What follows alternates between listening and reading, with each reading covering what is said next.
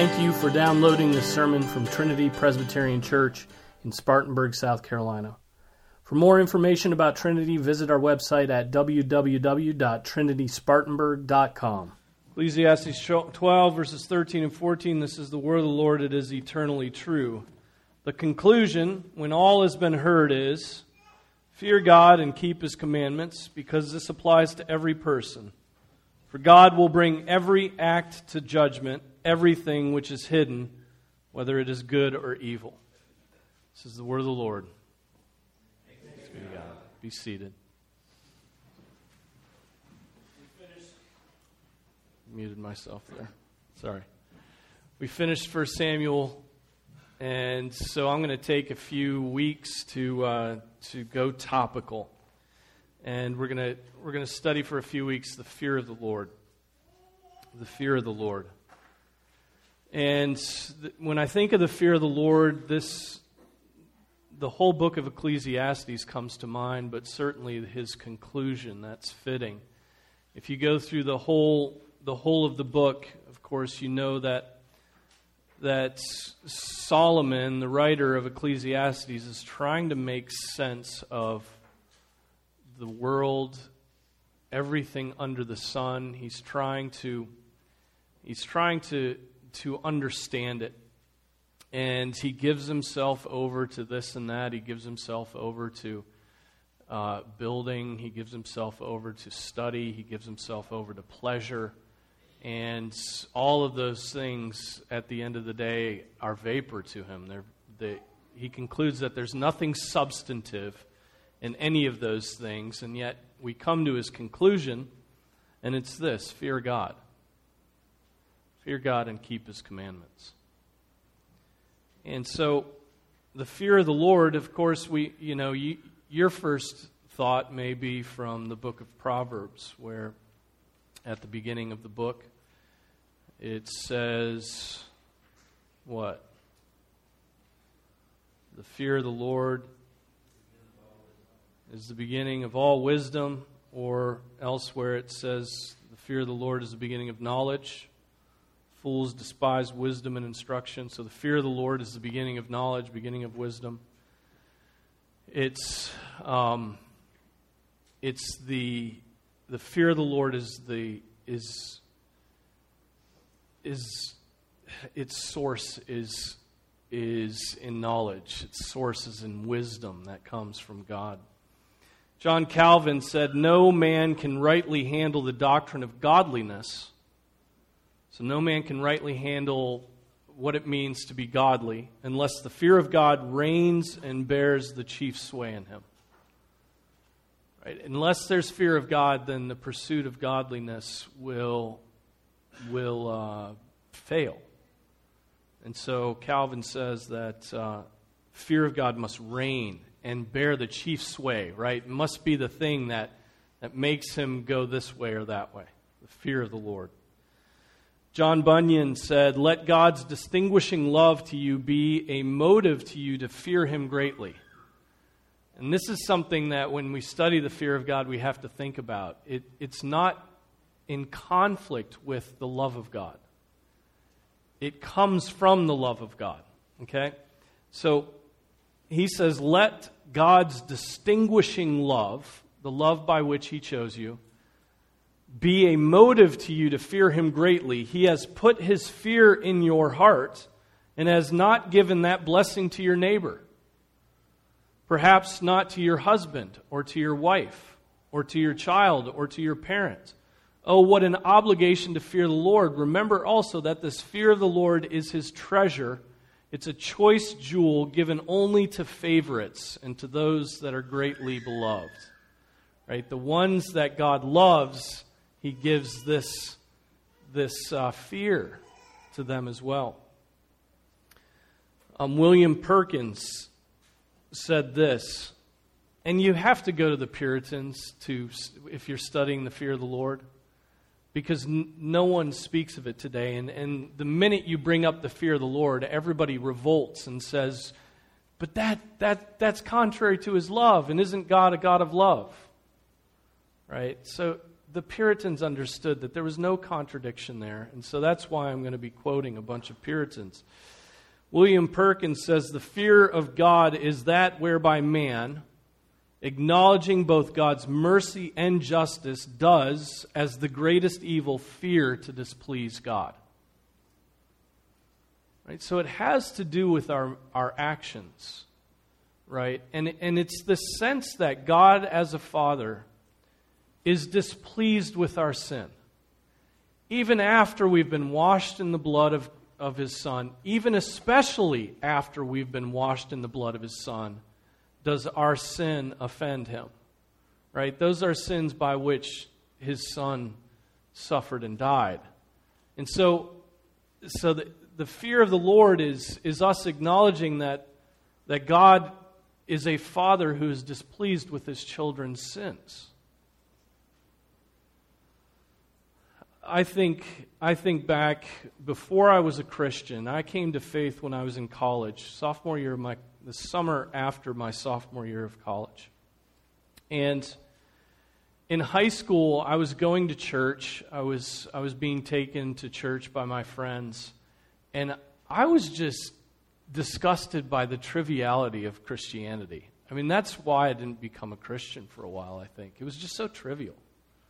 It was happy clappy. It was, it was just, uh, I, I didn't. Now, part of that was, was m- my heart being darkened, okay? Part of that was just I didn't understand that joy is profound, right? I was an artist, and so I thought everything had to be depressing and dark, right? And that's, that's why I spent the next 10 years of my life composing music, um, even after my conversion. Um, but, but you know, I, indeed, there, there, is a, there is a triviality to Christianity today. Right? There is a happy, clappy, sort of um, superficial uh, Christianity that we see um, dominate the. I mean, it's the most out in the open, right? What, what is the, P, you know, the PCA is a denomination of 300,000 people. It's not even a blip on the screen, right? Um, Bible believing denominations are few and far between. And so, what we see in the news and what we see highlighted in our culture are, are mega churches where there is a superficiality to the preaching of the word, there's a superficiality to the worship, there's um, very little fear of the Lord, right? There's, there's a, a light treatment of holy things. And this odd sense of a God who hates sin and who transcends all of our activities and whose ways are not our ways just doesn't, doesn't seem to be a, a factor in the church today. And so, you know, back to my testimony that the, um, you know, th- there was just a lot of superficiality. Um, uh, my heart was darkened, and and um, and yet, uh, you know, I was I was not being pushed. I was not being taught to fear God. I was not being uh, confronted. I was not being exhorted to um, to fear God at all. And there just didn't seem to be any fear of God before anybody's eyes. And and for me, everybody was just trying then to sell me. Everybody was just trying to sell me a talisman, sell me a little Jesus. Add a little Jesus to your life. Right? Which is very different than coming to a fear of God. Right?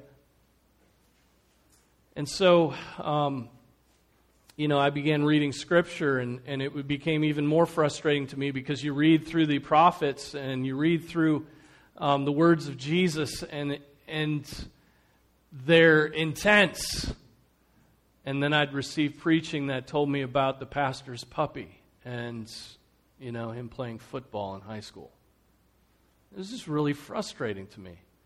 And, uh, and, then, and then I started, unbelievably, and I don't know how, I started reading the Puritans, and I said, wow, there really were people who feared God. There was a time period when people in the church feared God. And, they, and, and what I loved about the, reading the Puritans is that they caused, um, they, they, they, they were doctors of the soul, right? They, they caused self examination to the minutest, just down to the very um, center of the being. And so uh, I began reading the Puritans, I, I think, as soon as I was converted, or even maybe shortly before I was converted. Where I found them, I don't know. I don't remember. It's all a cloud to me, but there I was reading this, and all it made me do is get frustrated with the church. And then I found that there were Bible believing churches, there were people who feared God. And it was so refreshing. It was so, it was so exciting to me at that point to be in the midst of a, of a body of believers that feared God. Because God is worthy of fear. And it wasn't simply just about this love this romantic relationship with Jesus. It was about rescue from my sins before a God that is just and filled with wrath and gracious, and gracious beyond what we can, can contemplate what we can really wrap our minds around. And so, the fear of the Lord is important to us today because we live in a culture that has no respect for authority has no fear of authority. It used to be that we feared, um, we feared the, the, you know, we feared police. Now we mock them, right? We mock them and despise them. It used to be that we feared our parents. And now, um, you know, we, we forget about the, uh, the Israelite rule that if, if you disrespect your parents, you're, you're worthy of, of death right? And so, we, but you know, we've we've lost fear of parents, but certainly we've lost the the fear of the Lord. The book of Ecclesiastes is, I believe, they are Solomon's deathbed confession. He's he's running back over the course of his life, and he's he's seeing that everything has everything that he thought was profound and worth pursuing outside of God has been vanity and vapor and meaninglessness right and so he's he's lived the high life he's pursued pleasure and women and wine and knowledge Every, anything his heart desired he let his heart go after that i don't recommend doing that okay that is that's not what anybody should do that's that that is what that is what the unbeliever strives for and all along denies that there is a God that's worth pursuing. Right? We don't allow our hearts to pursue everything. But here is Solomon, this wise man who was given knowledge by Solomon and who, who is given knowledge by God and who lives his whole life. And at the end of his life, it seems that his heart is going after all the gods of, of his wives, his thousand wives and concubines. And then I think Ecclesiastes comes after that. He's dying, and he said, This has been godless waste. And he says, what, what I should have thought all of my life is one simple thing fear God. Fear God and keep his commandments. the conclusion, when all has been heard, is fear God and keep his commandments because this applies to every person. Right? No one is exempt. Why? Why is no one exempt? Because there's a day coming when you will all stand before God and will give an account for every one of your deeds. Right? For God will bring every act to judgment. All those things that you, you have never even told your spouse about will be revealed before God. He knows of them now and will be judged. Everything which is hidden, whether it is good or evil. And praise God that if you believe in Jesus Christ, even though those things are revealed, you'll be clothed in his righteousness. So, what does it mean to fear God? What does it mean to fear God? And should the Christian, the one who has peace with God through the blood of Christ, continue to fear God? That's really the question I want to I want to ask as we look at the fear of God for a number of weeks. Should the Christian, the one who has peace with God through the blood of Christ, continue to fear God? Should? I'll, I'll open the floor. Yeah, this is the easy one. right? Just say yes. Why, though? Why? Let's, let's just go over some verses here. Matthew 10. Matthew 10 is, if I think of Ecclesiastes first and then Proverbs second, I think of Matthew 10 third in the fear of the Lord. Okay, this, this, um, this is Jesus, and if you, if you look at the first verse of chapter 10 of Matthew, it says Jesus, Jesus summoned his 12 disciples and gave them authority over unclean spirits to cast them out, to heal every kind of disease and every kind of sickness. Now, the names of the 12 apostles are these the first Simon, who is Peter, Andrew, his brother, James, the son of. Hey, can any of the kids name the 12 apostles really quick? Can any of the children name the 12 apostles? Can any of the adults, without looking at your Bible, name the 12 apostles? You can, Jamie? Do it. Sing it.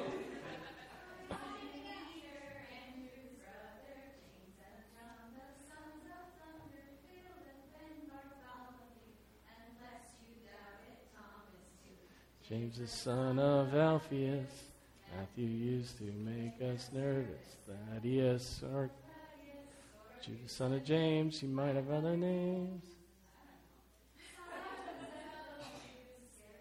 Prayer of the Lord. These are the 12 apostles. okay, good.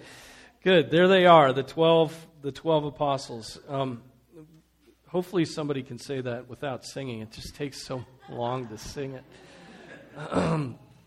but um, so Jesus is, is specifically talking to the 12 apostles in this passage, right? He's, he's named, I mean, they're named in this passage. He's, he's sending them out to heal the sick, to raise the dead, to cleanse the lepers, to cast out demons. Freely you have received, freely give. And, and then he gives them these, these words. Um, Like 16, Behold, I send you out as sheep in the midst of wolves. So be shrewd as serpents and innocent as doves. But beware of men, for they will hand you over to the courts and scourge you in their synagogues. And you will even be brought before governors and kings for my sake as a testimony to them and to the Gentiles. But when they hand you over, don't worry about how or what you are to say, for it will be given to you in that hour what you are to say. Brother will betray brother to death, father his child, all these things. And then, skipping down to 24, a disciple is not above his teacher, nor a slave above his master. It is enough for the disciple that he become like his teacher and the slave like his master. If they have called the head of the house Beelzebul, how much more will they malign the members of his household? Therefore, do not fear them. For there is nothing concealed that will not be revealed, or hidden that will not be made known. What I tell you in the darkness, speak in the light, and what you hear whispered in your ear, proclaim upon the housetops. Do not fear those who kill the body, but are unable to kill the soul, but rather fear him who is able to destroy both soul and body in hell. Are not two sparrows sold for a cent, and yet not one of them will fall to the ground apart from your Father? But the very hairs of your head are all numbered, so do not fear. You are more valuable than many sparrows. Therefore, everyone who confesses me before men, I will confess him before my Father who is in heaven. But whoever denies me before men, I will also deny him before my Father who is in heaven. Okay, so there we learn more about the fear of the Lord. What is the contrast that's made here in this section? Who are we to fear? Who are we not to fear? We're to fear God. We're not to fear man. And we're not even to fear what kind of men? Evil men, men who are engaged in trying to silence your mouth, men who are engaged in trying to stop the gospel. You're not to fear those men, but you are to fear God, and then a reason is given for why we are to fear God, why those apostles were to fear God. Why? What is the reason that they're given? Right. A man can just kill the body, but he can't, he can't determine the destination of the soul. God can kill both body and soul, right? And, and it says, how's it put? Therefore, do not fear them, for there is nothing concealed that will reveal nothing. Uh, wait, where is it? Uh, 28. Do not fear those who kill the body but are unable to kill the soul, but rather fear him who is able to destroy both soul and body in hell. Right? God is able to, to um, determine where that soul goes. And so there's a fear that is right, the fear of the Lord, and all other fears outside that one fear are wrong fears. Right? They are, they are they are fears that arise because of a lack of faith, or they're fears that arise because of unbelief. Whereas the one fear that arises and is good, that arises by faith, is the fear of God. Right? So, fears outside of that one fear are matters for repentance. Jesus wants us to be free from the wrong fears and bound to the right fear. And so, Jesus is telling the apostles here those who are following him, those who we presume uh, believe and are converted. They're, they're, though lacking in understanding at this point, without uh, the Holy Spirit having been breathed into them. Jesus is telling the apostles to fear God and not fear man who can only kill the body. Uh, another way to say this is to embrace the paradox that Jesus was talking about fearing God is the only way to live a life without fear.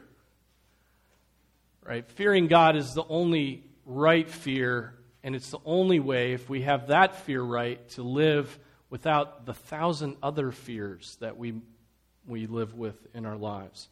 It's the only proper and godly fear. Ryle said, I fear God, and therefore there is none else that I need fear.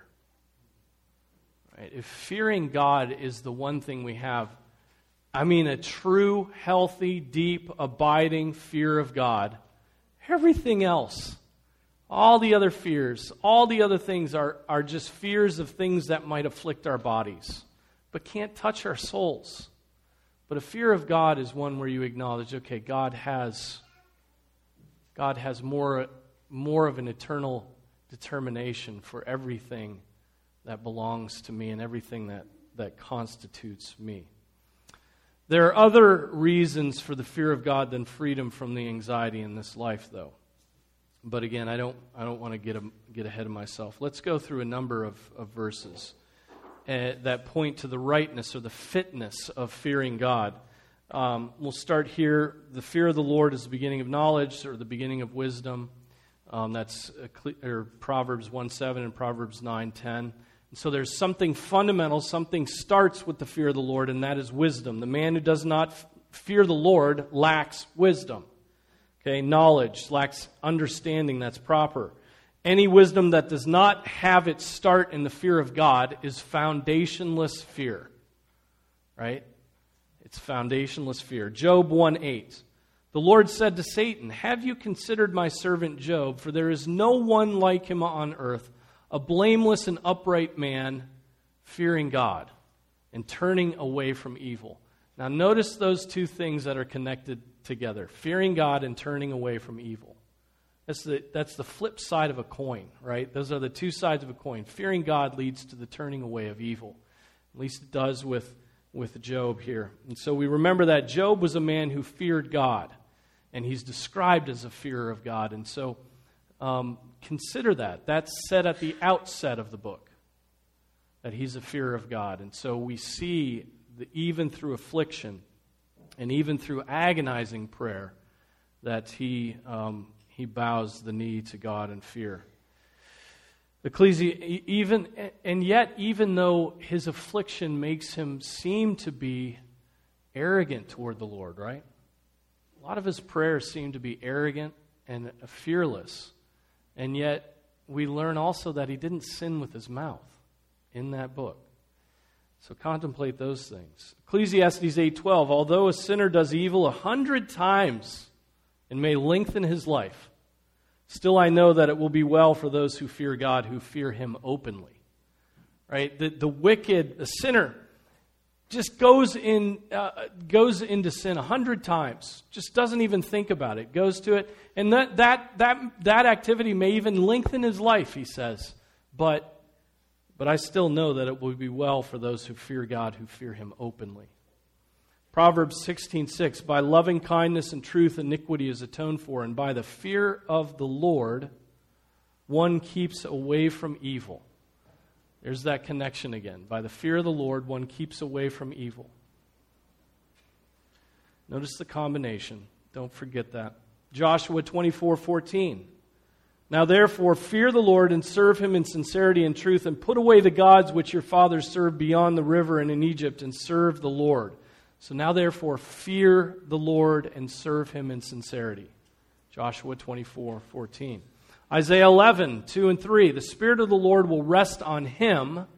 It's speaking of Jesus. This is a prophecy of Jesus. The Spirit of the Lord will rest on him, the Spirit of knowledge and the fear of the Lord. Okay, if Jesus did it, it has to be good. The Spirit of the fear of the Lord was upon Jesus and he will delight in the fear of the Lord. He will delight in the fear of the Lord. Jesus was. How can we, how can we express this rightly without accusing Jesus of sin? Um, Jesus, we can put it this way Jesus didn't want to displease his Father. Jesus was fearful of disobeying his Father. Psalm 130, verse 4 But there is forgiveness with you that you may be feared. Now that's one to contemplate. There's forgiveness with you that you may be feared. Right? God has given us grace, therefore he is to be feared. Right? Because with the greatness of the gift comes an obligation to serve the one who gave you that gift. Right? It's, so it's not that forgiveness of sins becomes a reason not to fear the Lord. It's the very opposite. The forgiveness of sins and the greatness of the gift of Jesus Christ leads us to, to tremble before Him, right? To, uh, to, to um, fearfully respect and reverence Him because of what He has done on our behalf, undeserved on our part. Pure grace. Psalm 19:9 The fear of the Lord is clean, enduring forever. It endures forever. It's clean. It's good. It's, it's uh, pure. Proverbs 8.13, the fear of the Lord is to hate evil. Pride and arrogance and the evil way and the perverted mouth I hate.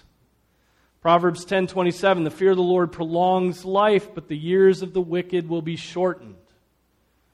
Proverbs 14:26 And the fear of the Lord is a fountain of life that one may avoid the snares of death. Proverbs 15:16 Better is a little with the fear of the Lord than great treasures in turmoil with it. Better is just having, you know, one, one saltine cracker, but the fear of the Lord, than to have innumerable feasts laid out before you. The fear of the Lord leads to life so that one may sleep satisfied and touched by evil. That's Proverbs 19:23. The fear of the Lord leads to life, so that one may sleep satisfied. Think of that. You have restful sleep all the time? Do you have restful sleep all the time? And I'm not talking about having kids. I'm talking about your conscience. Right? Does your conscience allow you at times not to sleep? Mine does. Mine keeps me up at night when I consider all the selfishness and all the wickedness all the thoughts that have gone through my head, all the actions that haven't gone. But if I had feared the Lord, then I would have turned from evil, and then my sleep would have been satisfying. Proverbs 22 4 The reward of humility and the fear of the Lord are riches, honor, and life. So the reward of humility and the fear of the Lord are riches, honor, and life. Right? We, that, that could be eschatological language there, right? It may it may not lead to riches here in this life, but certainly it will when we find out that we have stored treasures in heaven. Proverbs 23:17 Do not let your and I love this verse. Do not let your heart envy sinners, but live in the fear of the Lord always. Do you envy sinners? Do you envy the freedom freedom that they supposedly have? Right? Do you wish your conscience didn't bother you and you could just go into sin with a seared conscience and just not have to think about these things? Well, um, that will be a disaster as you go from sin to sin and God place God gives you over to that sin and then there's no No point where you can come to repentance with a seared conscience. And so do not let your heart envy sinners. They have the wrath of God abiding on them. Right? They have the wrath of God abiding on them. And when they stand before God, they will not be clothed in the righteousness of Jesus Christ. Lest we think this is only an Old Testament concept, here are some passages from the New Testament. Luke 150, and his mercy is unto generation after generation toward those who fear him. 2 Corinthians 5:11, therefore knowing the fear of the Lord we persuade men. Therefore, knowing the fear of the Lord, we persuade men, but we are made manifest to God, and I hope that we are made manifest also in your consciences. 2 Corinthians 7 1, therefore, having these promises, and he's just laid out before that passage all the glories of what we have by the grace of God. Therefore, having these promises, beloved, let us cleanse ourselves from all defilement of flesh and spirit, perfecting holiness in the fear of God. And so, holiness and the pursuit of holiness and the fear of God, again, are those, those twin concepts, those things that go together. Um, Acts 9:31 So the church throughout all Judea and Galilee and Samaria enjoyed peace being built up and going on in the fear of the Lord and in the comfort of the Holy Spirit. What a wonderful combination there, right? Fear of the Lord, comfort of the Holy Spirit. Fear and comfort not contradictory. Those are things that exist together in the Christian. 1 Peter 2:11 Honor all men, love the brotherhood, fear God, honor the king. Now conversely, how does scripture describe the unbeliever? Those are all verses that describe God's people and, and the converted. How does God how does scripture describe the unbeliever? Despises God, right? Foolish? Haughty. Haughty means a lack of fear. And a lot of those passages had to do with humility. And fear of the Lord comes with humility. But pride is the opposite of that. There's no fear of God for the proud man, right? He just goes about in his own strength and in his own opinion. Um, we all know that, that sense, right? Our pride. Come on, keep going. The unbeliever, I think, in the most profound section of Scripture that's describing this is Romans 3, right? There is no fear of God before their eyes. The unbeliever does not fear God. The unbeliever is not even capable of the fear of the Lord. So when people tell me that Christians shouldn't fear the Lord, basically what they're saying is no one should ever fear the Lord. It's only Christians who can fear the Lord because they know who He is and because they understand what they've been given by grace and God, and then they come to fear Him. But the unbeliever, there's no fear of God.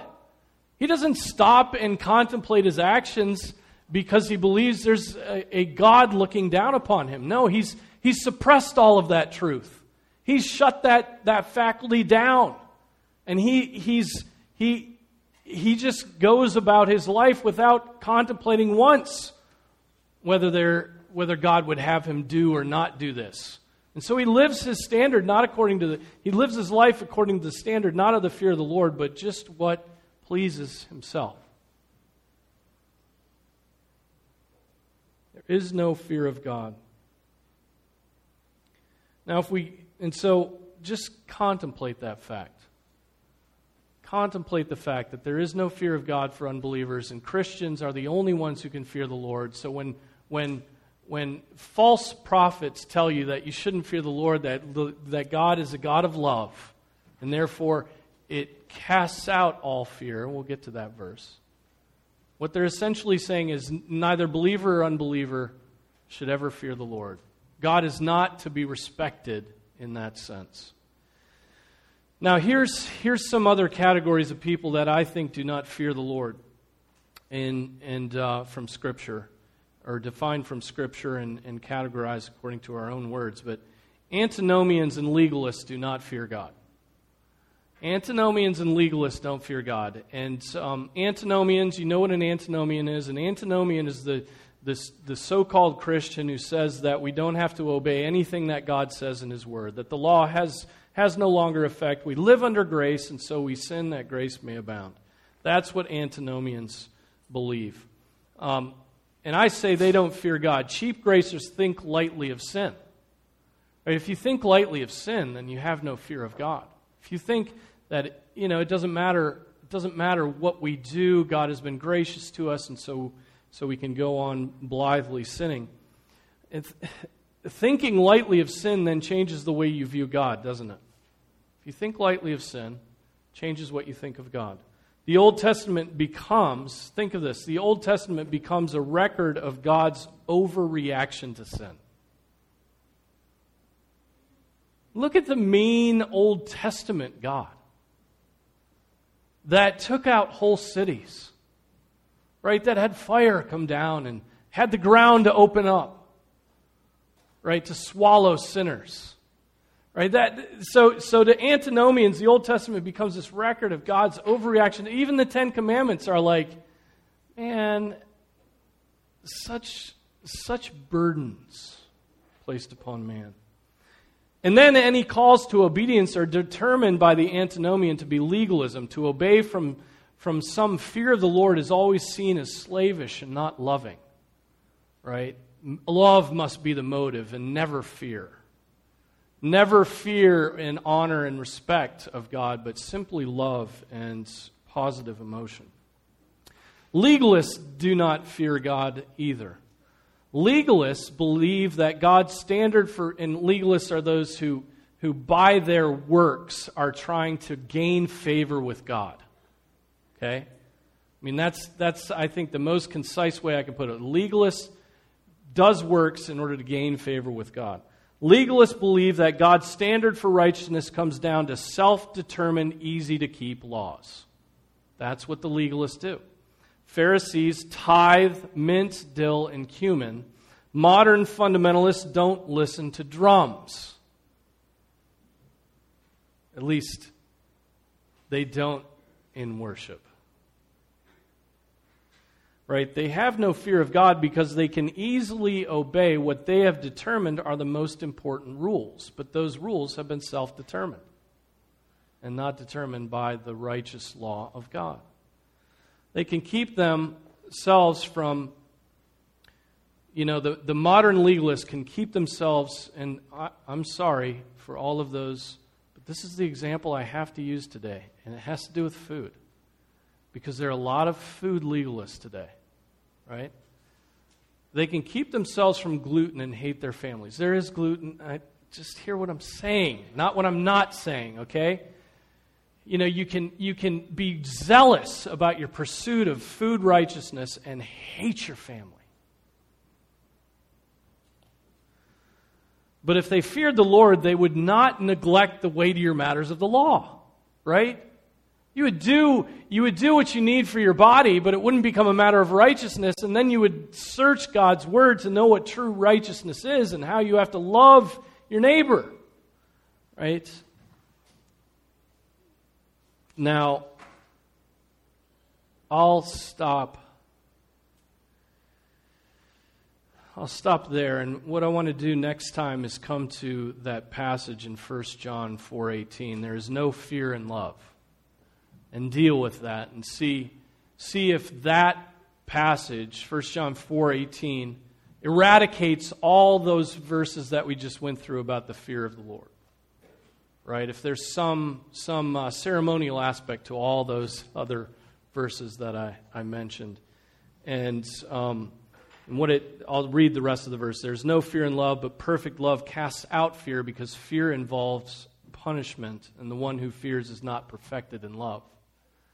And we'll, we'll think through that and, and we'll relate it to um, what we've been talking about. But let me, a few other, other quotes from, from Puritans. Richard Sibbes says this First, we must consider God's love to us. It is the first and main thing in reverence. This will breed fearfulness in us. For the one, for the more assured we are, the more fearful we, be, we will be of offending the more assured we are of God's love, the more assured we are of His greatness and His grace, the more we'll be fearful of offending. Right? Does that make sense? Does that make sense? That's the thing I think we need to get into our heads. Henry Airay said this This fear is never severed from love, but the more we love, the more we fear to displease him whom we love. And the more we fear to displease him, um, and, and the more we fear to displease him whom we love, the more we love him. The more, so it's like this, this, this feedback circle, right? Let me say that again. The more we fear to displease him whom we love, uh, sorry, I skipped, uh, skipped this. I want to say this right once, but I'm just screwing up every time. This fear is never severed from love, but the more we love, the more we love God, the more we fear to displease Him whom we love. And the more we fear to displease Him whom we love, the more we love Him. Right? If, we, if we're fearing to displease Him, then we're walking in holiness, and that means we're, we're, we're growing closer and ever closer to God, and we love Him more. And so, these, this knowing the love and knowing the fear of the Lord, these two things embrace in the Christian. And they're not contradictory, they completely fit together in something that we need to think about. Now, I've been only talking about the fear of the Lord as a concept, but when you, when, you know, what I, what I would hope that you would do is ask yourself, what is it, you know, what is it? I don't want you to think of the fear of God as a concept. The reason we fear God is because God is fearful. God is awesome. God is awful, right, in the old use of the term. God is awesome. And so it, it's not, I don't want you to think of the, the fear of the Lord as a concept, but rather the greatness of God's character demands this of us. So contemplate the greatness and the glory of God, His absolute purity his utter hatred of sin, the, the, the amazing graciousness of God, the fact that the wrath of God was poured out upon the Son. Wrath, unmitigated wrath, that, that, that Jesus, you know, treads the fierce winepress of the wrath of God. And what that means, and that all will come before him in judgment. And so we, we end as we began with that that statement of, of Solomon, you know, when, when all has been assessed, it, here's what matters the fear of God and the keeping of his commandments by faith in his Son, knowledgeable of his love for us. Right? Let's pray. Our Father, we thank you for showing us yourself through Jesus by the Spirit.